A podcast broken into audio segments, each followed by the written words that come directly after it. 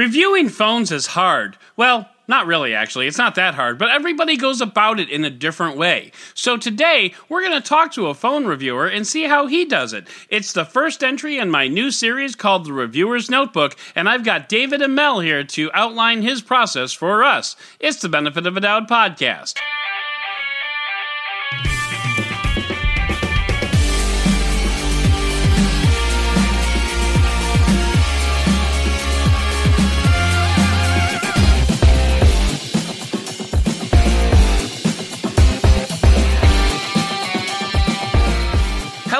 Welcome to the Benefit of a Doud podcast. I'm your host, Adam Doud, taking the time to point out that I'm working remotely, but that's really nothing new. I want to take some time here to talk about one of the side effects of this coronavirus pandemic, and that is in the millions and millions of people who are now laid off, underemployed, or unemployed, temporarily or not, because of this. Movie theaters, restaurants, pretty much any place that relies on having more than 10 people there at a time. Though, now that I think about it, I've been in some Starbucks in the morning with people sardined in, waiting for mochas and frappas just kind of curious as to how those people fit under the social distancing model. Anyway, as stressful as being a freelancer can be, I'm incredibly grateful for the job or jobs, I guess, that I have today. So let's all hunker down in isolation and get right into the news of the week.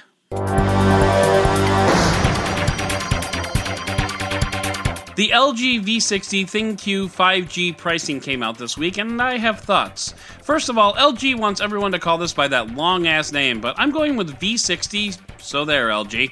The V60 comes in at 799 or 899 with some variation from carrier to carrier.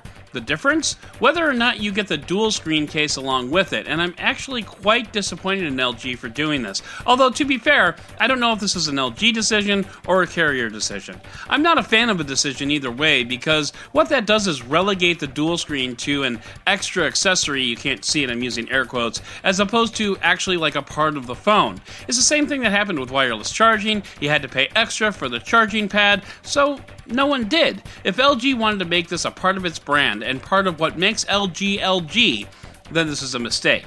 If LG just wants to pump out some extra screens, then I guess that's what this is. I like the dual screen, and I think it's a very handy accessory to have at times. Probably not all the time, though. I wrote an editorial on this on the Benefit of a Doud website, so be sure to check out my full thoughts, and of course, you'll be getting a full review of the phone very soon. I've got a lot of Apple news this week, so instead of going chronologically like normal, I'm just going to blast through it all right here. Apple unveiled plans for an all new format for the WWDC Online, as if this was just a brilliant idea that some presenter came up with and had nothing to do with the current health situation, as Phil Schiller put it. Frankly, I'm surprised Apple admitted the disease at all, but I guess it's not like they let a bad guy use an iPhone or anything. The new format will be unveiled in the coming weeks, but it will connect millions of developers with engineers who will all undoubtedly be working from home, not because of the coronavirus, but because that's part of the all new updated work experience that Apple is testing out to boost work life balance. It goes along with Apple's whole let's just pretend that never happened narrative. And speaking of pretending things didn't happen, Apple will pretend you didn't miss your Apple Card payment in April if you wanted to skip it. This is actually a really nice move on Apple's part, allowing folks who may be financially strained in the new normal. Of course, next month, if you don't pay, they'll send over the guys with the bike chains and the baseball bats to bust your kneecaps. But this month, hey, just relax and take care of you. Next month, we'll take care of you. And speaking of which, here's a scary story of the week. One of the companies that has been hardest hit by the coronavirus is none other than Disney. Theme parks are shut down, movies in production have been halted, movies scheduled for release are stalled, Disney's stock slipped below $100 per share before recovering slightly. This led Rosenblatt securities analyst Bernie McTernan to suggest that another mega corporation who is actually doing fairly well right now, Apple, might buy up Disney, and holy crap balls. Could you imagine Apple owning all of Disney, which includes the theme parks, Marvel, Star Wars, Fox Media? That would be completely insane, and yet it actually makes a lot of sense. Coronavirus is not going to last forever, but it could last a long time. And during that time, basically everything Disney does to make money is on lockdown. Theme parks, movies, sports, you name it. If Apple's going to swoop in and buy up a controlling interest once this virus passes, guess what's going to happen? All that other stuff is going to open right back up and the stocks are going to go through the roof. Now, it's also possible that this virus will cause us all to adapt to a new normal, and maybe we won't be so eager to rush out and spend a lot of time with strangers coughing all over you on a roller coaster. Totally get that. But I, for one, can't wait to go back to a Cubs game and a Great America again, and I suspect a lot of others feel the same way. The only question is who will own all of that when all is said and done? And continuing aboard the Apple train, some code in iOS 14 suggests that not only will Apple come out with a 4.7 inch iPhone 9 as a follow up to the iPhone SE, but also Apple will have an iPhone 9 Plus, because of course it will. The larger screened phone will be a successor to well, nothing except what, the iPhone 6 Plus? I mean, honestly, if the cameras on this phone are anything like the iPhone 11 Pro, I might be interested in picking one up for the cameras alone. Of course, we'll also have to see how the price tag bears that out, but I'm watching for this phone's release very intently. And finally, rounding out the Apple news of the week, on Thursday, Apple unveiled the new MacBook Air and iPad Pro, complete with a redesigned smart keyboard priced at $349. Holy crap! The iPad Pro attaches to the keyboard magnetically, but the keyboard itself turns into something like a monitor stand, elevating the iPad off the typing surface. Also, as expected, the smart keyboard has a trackpad, and yes, iOS now supports mouse input, which is. Eh. Personally, I think Apple needs to go the other way and put touchscreens on their computers. I've never really clamored for a mouse on an iPad, but maybe that's just me. The MacBook Air, in the meantime, starts out at under $1,000 by a dollar at $999 with the redesigned keyboard and updated internals. Meanwhile, tech raters are already trumpeting that the new keyboard stand and trackpad support make the iPad Pro the go to Apple computer you should get and the thing hasn't even been given a proper review yet. Look, folks, I get it. The iPad Pro is now more like a computer than ever. But it's still not a computer. Does that mean it's a bad device? No. Heck, I'm writing this script on an iPad. It's a great little machine, but an iPad is still not a computer because I am not recording nor editing this podcast on one. Is it great for normals? Maybe, but that doesn't mean it's a computer. So let's just stop with the rhetoric, even though that's kind of what Apple does.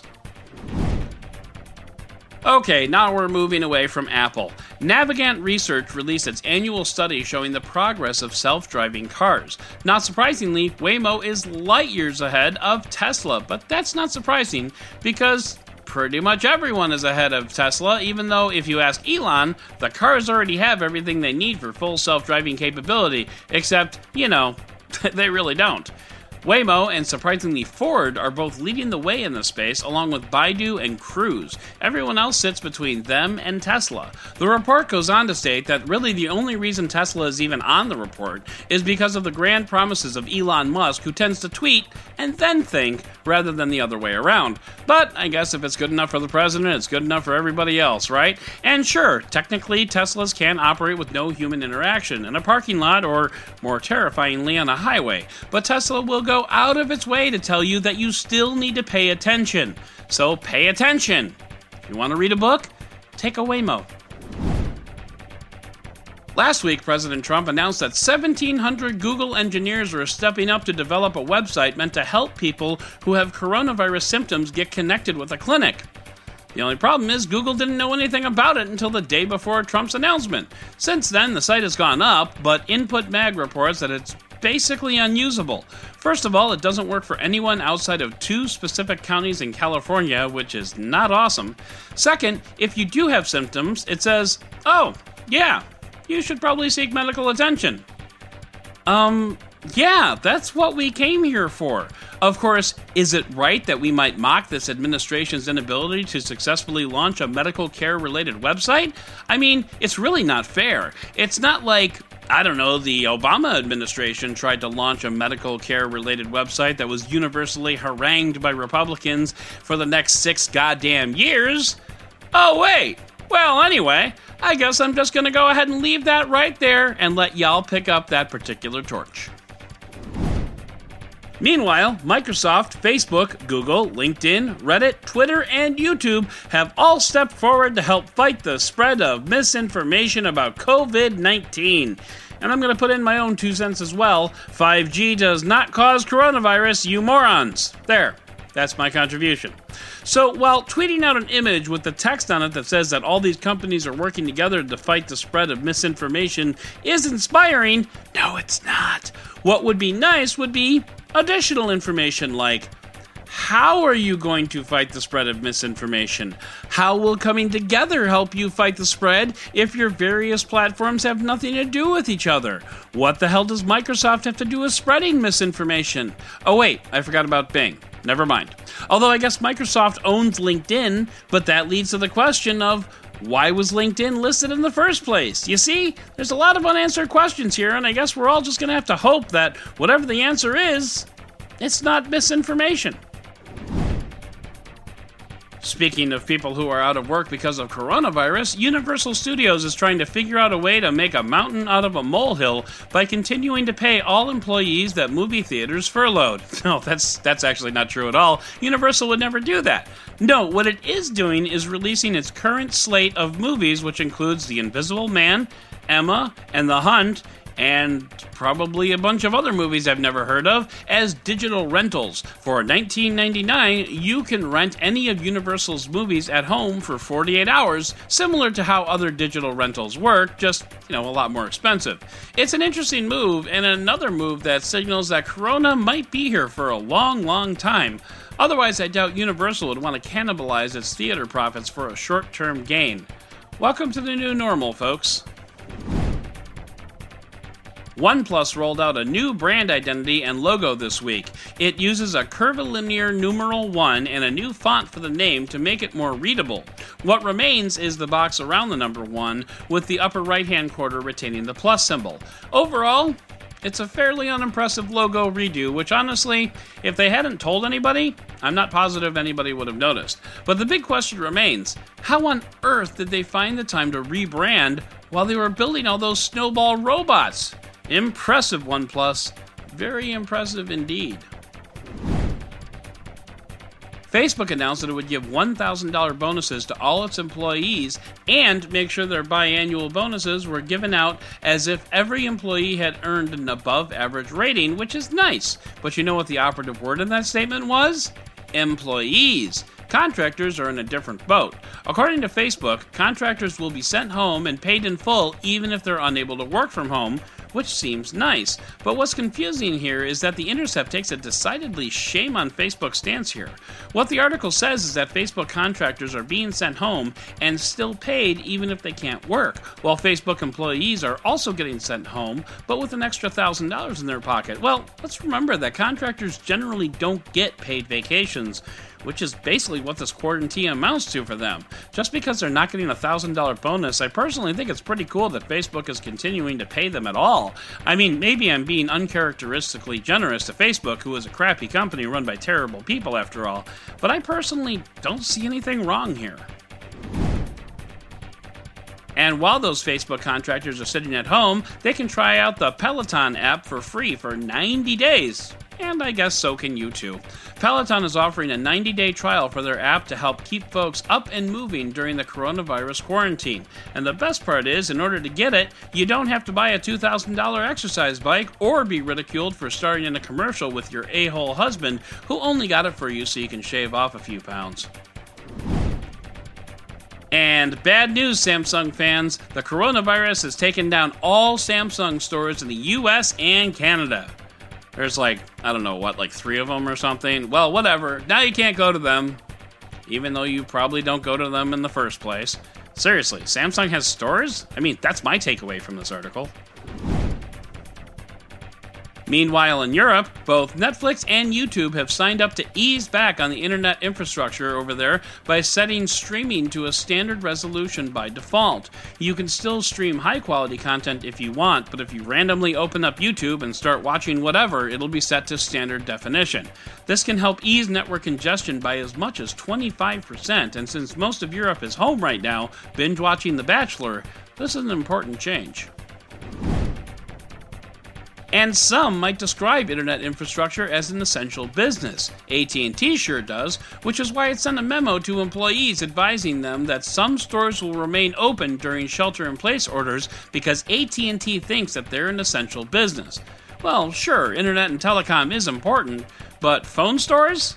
Phones can be ordered online and customer service can be done over the phone. But then AT&T tells employees if any police officers show up, show them this letter and by the way, I'll quote this next part directly. Quote, Please be advised that this is being provided as an AT&T best practice only. This is not intended to be, nor should you rely on it, as an explanation of the ordinance or your responsibilities with respect to the ordinance. Furthermore, this is not intended, nor should it be construed as legal advice. You should consult your attorney for legal advice regarding your obligation in connection with the ordinance. So, yeah, Mr. $13 an hour employee, go ahead and put in a call to your personal attorney that you totally have on retainer to find out if what you're doing is legal. And the ironic part is AT&T's lawyers probably told them to include that part, you giant sacks of crap. And PS, GameStop is not an essential service either, so don't think you're getting off scot free here, GameStop. But the good news for internet infrastructure is streaming music won't be bringing it down anytime soon. While streaming movie services have seen big jumps in usage over the past few weeks, music streaming is actually down by as much as 23%. Yikes, bro. It makes sense though. I mean, I can't speak for others, but I listen to podcasts and music primarily in the car or when I'm commuting, and I haven't been doing that much recently, so my podcast listening is down as well. So you see, now you know what I've always suspected. I'm part of the problem. A recent post from a former lead designer at Essential shows off what would have been the Essential Phone 2 and 3 had Essential not been founded by a schmuck who couldn't keep it in his pants. The Essential PH2 was canceled very near to its launch date. Reportedly, Andy Rubin himself canceled the phone in favor of the line of home products that never saw the light of day. Good call there, Andy. The Essential PH3 never really entered production, but it looked a hell of a lot like the iPhone and the Google Pixel and the Galaxy S20, so you know, that's not really surprising. Whatever the case, Essential was great with software updates, not so great with selling phones, so maybe it's for the best that these products never got released. And of course, this week saw the release of the specifications for the PlayStation 5 and the Xbox Series X XX X X. And not surprisingly, they're fairly similar to each other. You've got 8X Zen 2 cores at 3.5 gigahertz in the PlayStation and 8X cores at 3.8 gigahertz in the Xbox. You got your 10.28 teraflops in the PS5 GPU and 12 teraflops in the Xbox, 16 gigabytes of GDDR6 memory in both, and the list goes on, with one slightly edging out the other in several different categories, none of which are really going to make for a more flawless gaming experience. They're both fast and they're both powerful and they're both pretty, okay? Can we put the rulers away and button up our pants, please? I know you gaming folk take your hardware seriously, but there's a limit here and I've reached it. And finally, for all you fellow humans who are sheltering in place, Mashable, the ultimate humanitarians, put together a list of the best zoo animal live streams you can tune into so you can occasionally be reminded what the outside looks like. So check out that link and all the other links in the show notes for more information on all of these stories. But for now, let's wrap up the news, take a quick break, and head into our top story of the week. You might be asking yourself, how can I help out a show like this? Well, right off the bat, the best way you can help me out is by leaving a review for the podcast. I'll be honest, I'd prefer if you did it in Apple podcast because that's where a lot of people are going to be coming from. But if you can't do that, you can leave reviews in Stitcher, Podbean, or Podchaser. Those will help too. They'll help other people discover this podcast, and since this is a brand new show, discovery is a wonderful thing. There are more great options for helping me out at benefitofadoud.com slash support. That's benefitofadoud.com slash support. You'll get a list of all my affiliations and monetization options, all wrapped up in a neat little package at benefitofadoud.com slash support. I hope you visit, I hope you review, and as always, I thank you for listening. David Imel is a former colleague of mine and the head reviewer over at Android Authority. Nary a flagship phone drops without David getting his hands on it. So if you want to be the best, you learn from the best. And I wanted to take a moment with David to talk about his process for reviewing a phone or any other hardware that crosses his desk. So without further ado, let's dive into David. That came out wrong. For this first edition of the Reviewer's Notebook, we want to take a look not at the devices, but at the people who judge them. And I'm happy to say that David Imel is our first reviewer that we're putting under the microscope. He's a former colleague and longtime friend. He's the chief reviewer over at Android Authority, and he's the veteran of dozens of podcast reviews on that channel's podcast. David is a wizard at A roll and a recovering world traveler, now managing the Android Authority YouTube channel. David Imel, welcome to the podcast.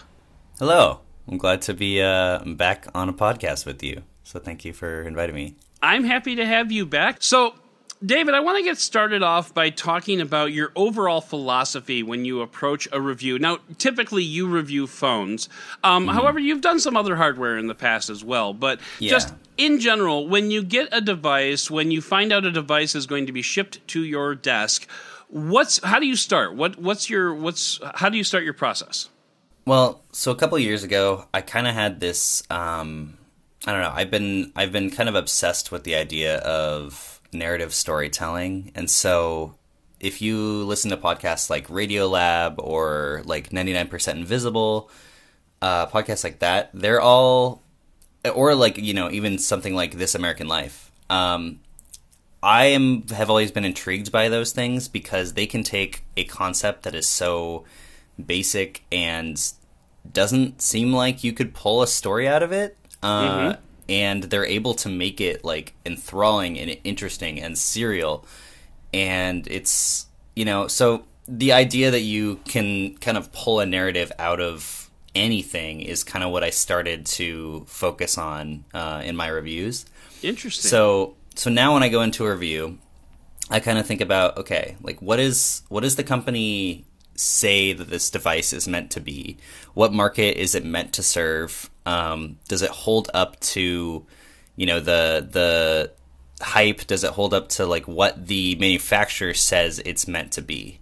I like the idea of trying to pull the story out, and actually, you're in in a sense, it, it sounds like you're kind of calling companies out, like uh, you're basically calling their bluffs. Like, I'm just I'm just curious, what happens if a company comes out with a product that is for a demographic that you know isn't you. Do you try to adapt yourself to that demographic and see like how put yourself in their shoes? Like uh, for example um, a smartwatch that is for runners. Like i don't i don't think you're a runner. You um, yeah, but yeah. but you know would you try to put yourself into their shoes? Or would you try to say like i'm not a runner so here's how a non-runner would see this watch i generally don't I, I tried I'll try to like do what the device is meant to do right? Like I did review a mm-hmm. couple re- like smartwatches um a few years ago. I don't do them much anymore but and I again like I'm not a runner right? So I did I exercise with them and I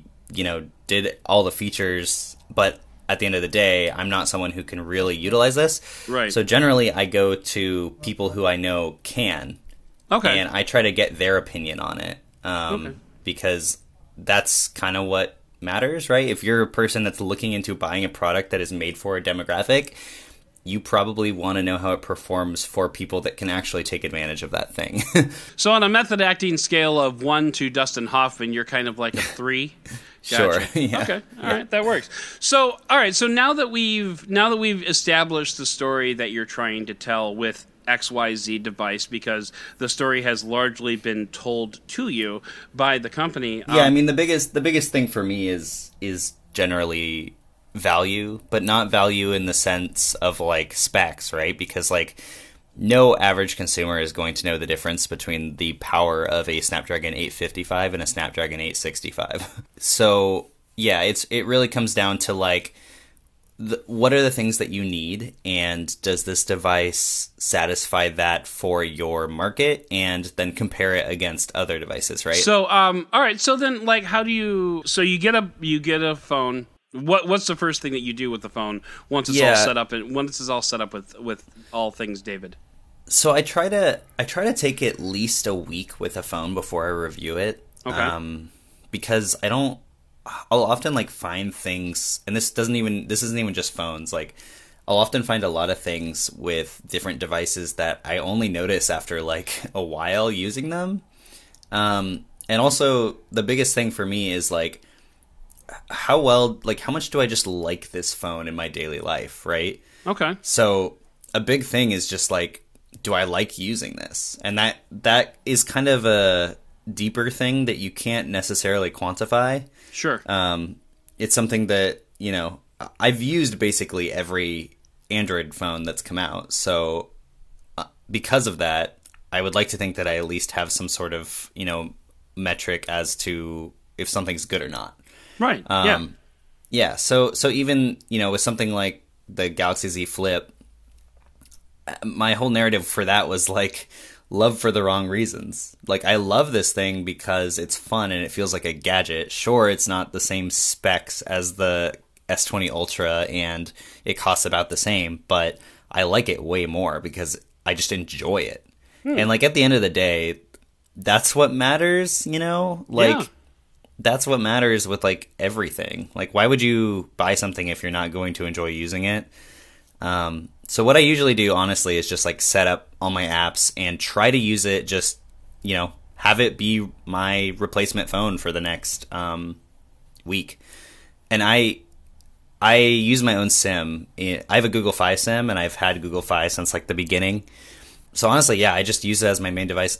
Something that I'm a little uh, that I am a little uh, guilty of is that I hate taking photos on phones. so Yeah, it's kind of a I'm- problem. I know, I know. It's because I always have a camera on me, so I like I hate taking photos on phones. So I'm always reminded to take sample photos and stuff uh, from my other friends who are also in the industry. Right. So whenever we're at dinner or something, they're they're all you know they're on taking taking sample pictures and stuff, and I'm like, oh, I should probably do that. Yeah, Um, probably. I end up taking sample photos on like the last couple days that I'm reviewing a phone, and then evaluating them from there. Okay. Um, obviously, on something with like the S20 Ultra, like when it's completely about the camera, um, I definitely spend more time on it. yeah. but yeah, uh, yeah, I don't know. I, I would just say like I just use it as my main phone and get a feel for how much I like it from a like deeper value. Okay. you know? Let's talk about um let's talk about some of the photography and videography that goes into your that goes into your reviews because I mean you are a fantastic videographer. Your your videos are always beautiful. So like what's uh what what are some of the things that you look for in like a scene when you're trying to set up like where to where to film a phone or where to you know do a photo shoot for the for the written review like what do you look for when it comes to like overall background and and stuff like that Yeah, um, well, something I've always kind of said is that when you're photographing products, uh, I'm a huge fan of like really long lenses, and I know a lot of people really like wide angle stuff. I personally really dislike wide angle stuff because, from my perspective, um, when you're photographing like a person and you're doing a portrait, uh, generally you use a longer lens for that because of the way that there's lens compression and it just makes someone look better and the background is more compressed. okay Uh, and from my perspective, like if you're going to photograph a product, you might as well take portraits of that product, right? sure So I use a lot of long lenses. Uh, I do a lot of macro stuff because, like, especially since in the last couple of years, like, so many phones have ended up looking so similar. I think it's important to like highlight the specific extras and the specific features that that phone is touting, right? okay yeah Um, so yeah, I use macro a lot. I, you know, I kind of learned to just look for light in random places Okay. because I traveled, you know, full time for like two and a half years. Um, right So I would do reviews out of random coffee shops in random countries, and you just kind of have to find the right setting. I don't, I don't really believe that like you know, background necessarily makes a great photo. Um, and I think that a lot of people can will kind of lean on that. but it's definitely like ambience is important, right? Yeah. Um, more in the way that the light gets reflected and casted on on the subject, and if and if the you know background uh, kind of works with the product you're photographing. Sometimes I'll I'll change my wallpaper to kind of match the ambience of the room. Okay. Um, if you watch my or read my OnePlus 7T review, uh, I have a wallpaper that I. It was actually a photo I took in Iceland that it was like a blue and yellow photo that ended up pretty much exactly matching the ambience of the uh, cafe that I was shooting in. oh, nice. So um, I'll go check that yeah, out. Link in the show notes. yeah, that worked out pretty well. Uh, another thing I really like as, for photos and video is shooting at the right time of day. Um, I really, really, really hate harsh light, and so generally I'll either shoot like pretty early in the morning, like right before sunset, or right as sunset ha- or sunrise. Right. But generally, my favorite time to shoot is blue hour, um, which is right after sunset, when like the sun's over the horizon, but for about you know forty five minutes to an hour, You still it's getting bit, darker, yeah. but there's still like this even exposure in the sky, and there's no one source of like harshness. Huh. Um, so I'll often go out to like bodies of water or like you know rooftops or whatever because just that kind of it's just a natural softbox. Sure. Um, so you got to take advantage of like what nature's doing for you, I guess. yeah. Um, I, but I mean, at the end of the day, a lot of it comes down to just like doing it a lot. So yeah, you get an eye for what looks good over time, and that's just a developed skill. Gotcha. Gotcha. And if you don't, then the YouTube commenters will certainly tell you. Something I've been trying to do more recently is get strangers to like help model the phone for me. Um, because personally, like you know, for years I just did like Excuse me, random New Yorker. Would you mind holding this fourteen hundred dollar phone up for me? yeah. I mean, I Wait, where are you going? I did this in in Morocco. I've done this in like a lot of random places.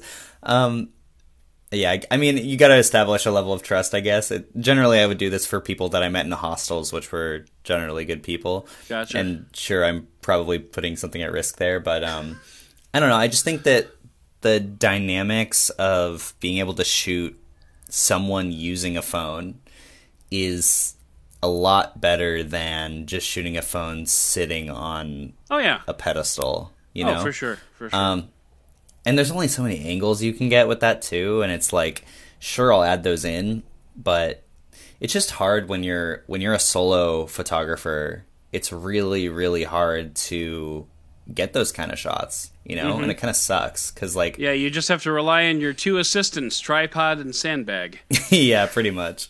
And I, I have, uh, you know, I still shoot a lot. Most of my videos are 1080p, and I know that some people can would get annoyed at that. Um, personally, I really like the ability to shoot in 4K and then crop in. Crop in, yeah, yeah. And I mess with I mess with like animations a lot um, to make you know I can crop in and then pan. I can artificially pan, but if you get the uh, if you get the animation keyframes correct, then it looks really realistic.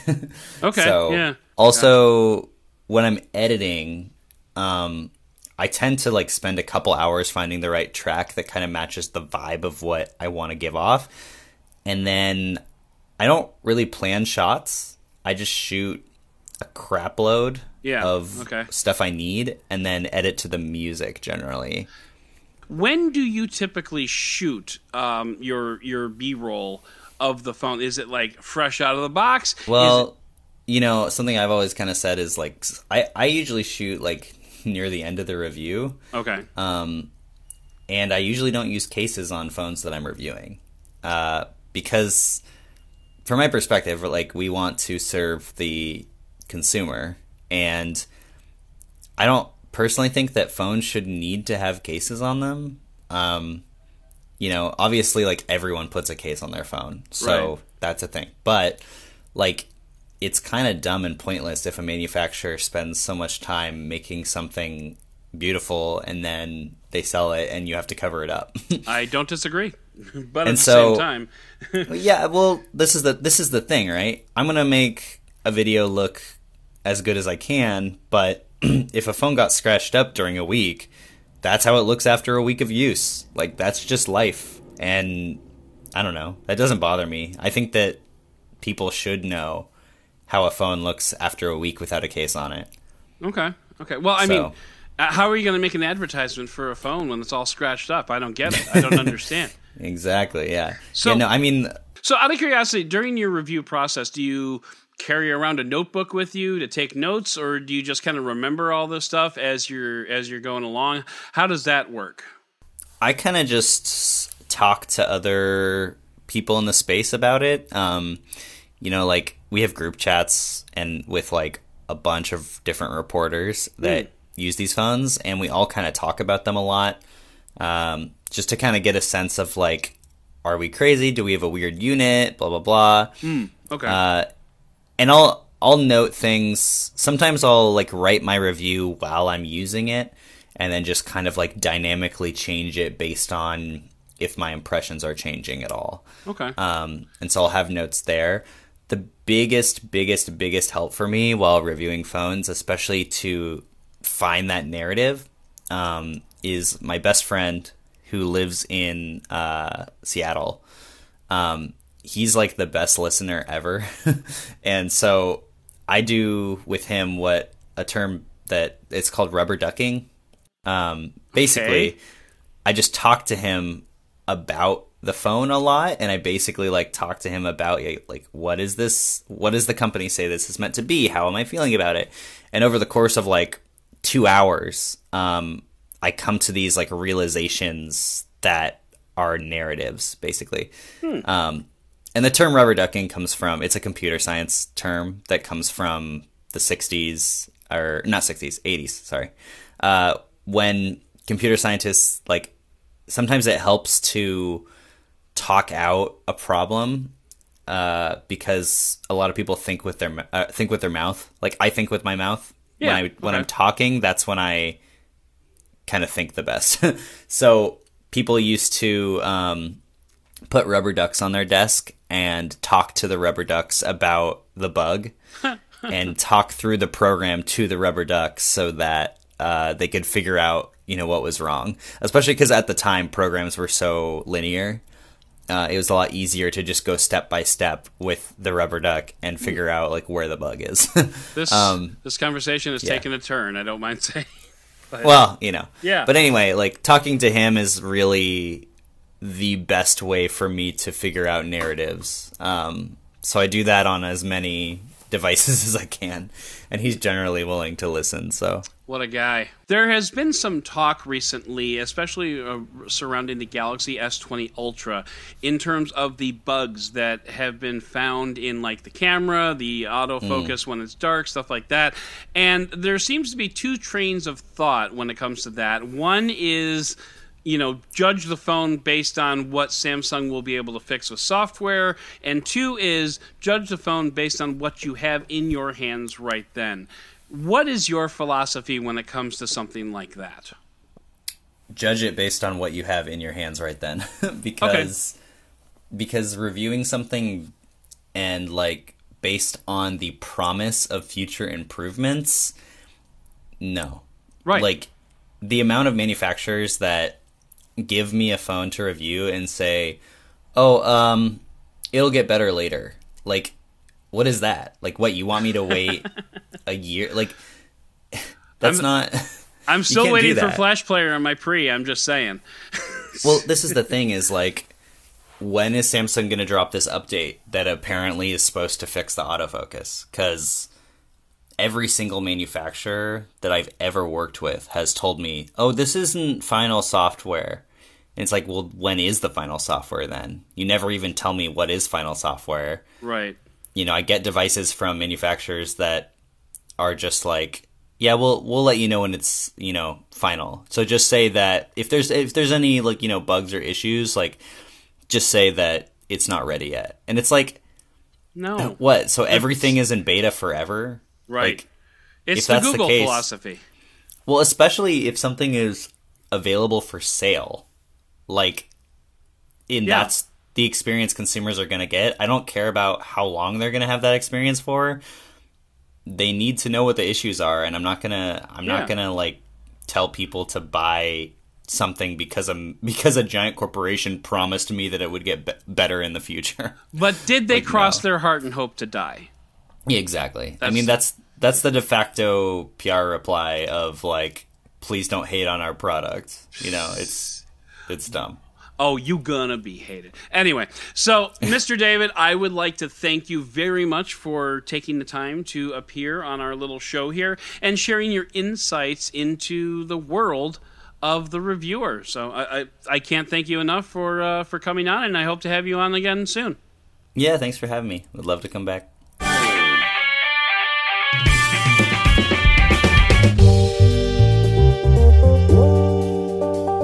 Thank you very much to David Imel for joining us this week. Plus, a huge thank you to co producer Clifton M. Thomas for all of his hard work. Thanks for checking out these five episodes that all dropped on our launch date, March 27th. I hope you like what you heard, but if you have any feedback, please feel free to drop me a line at host at benefitofadoud.com. Once again, I thank you for listening and I thank you for giving me the benefit of the doubt.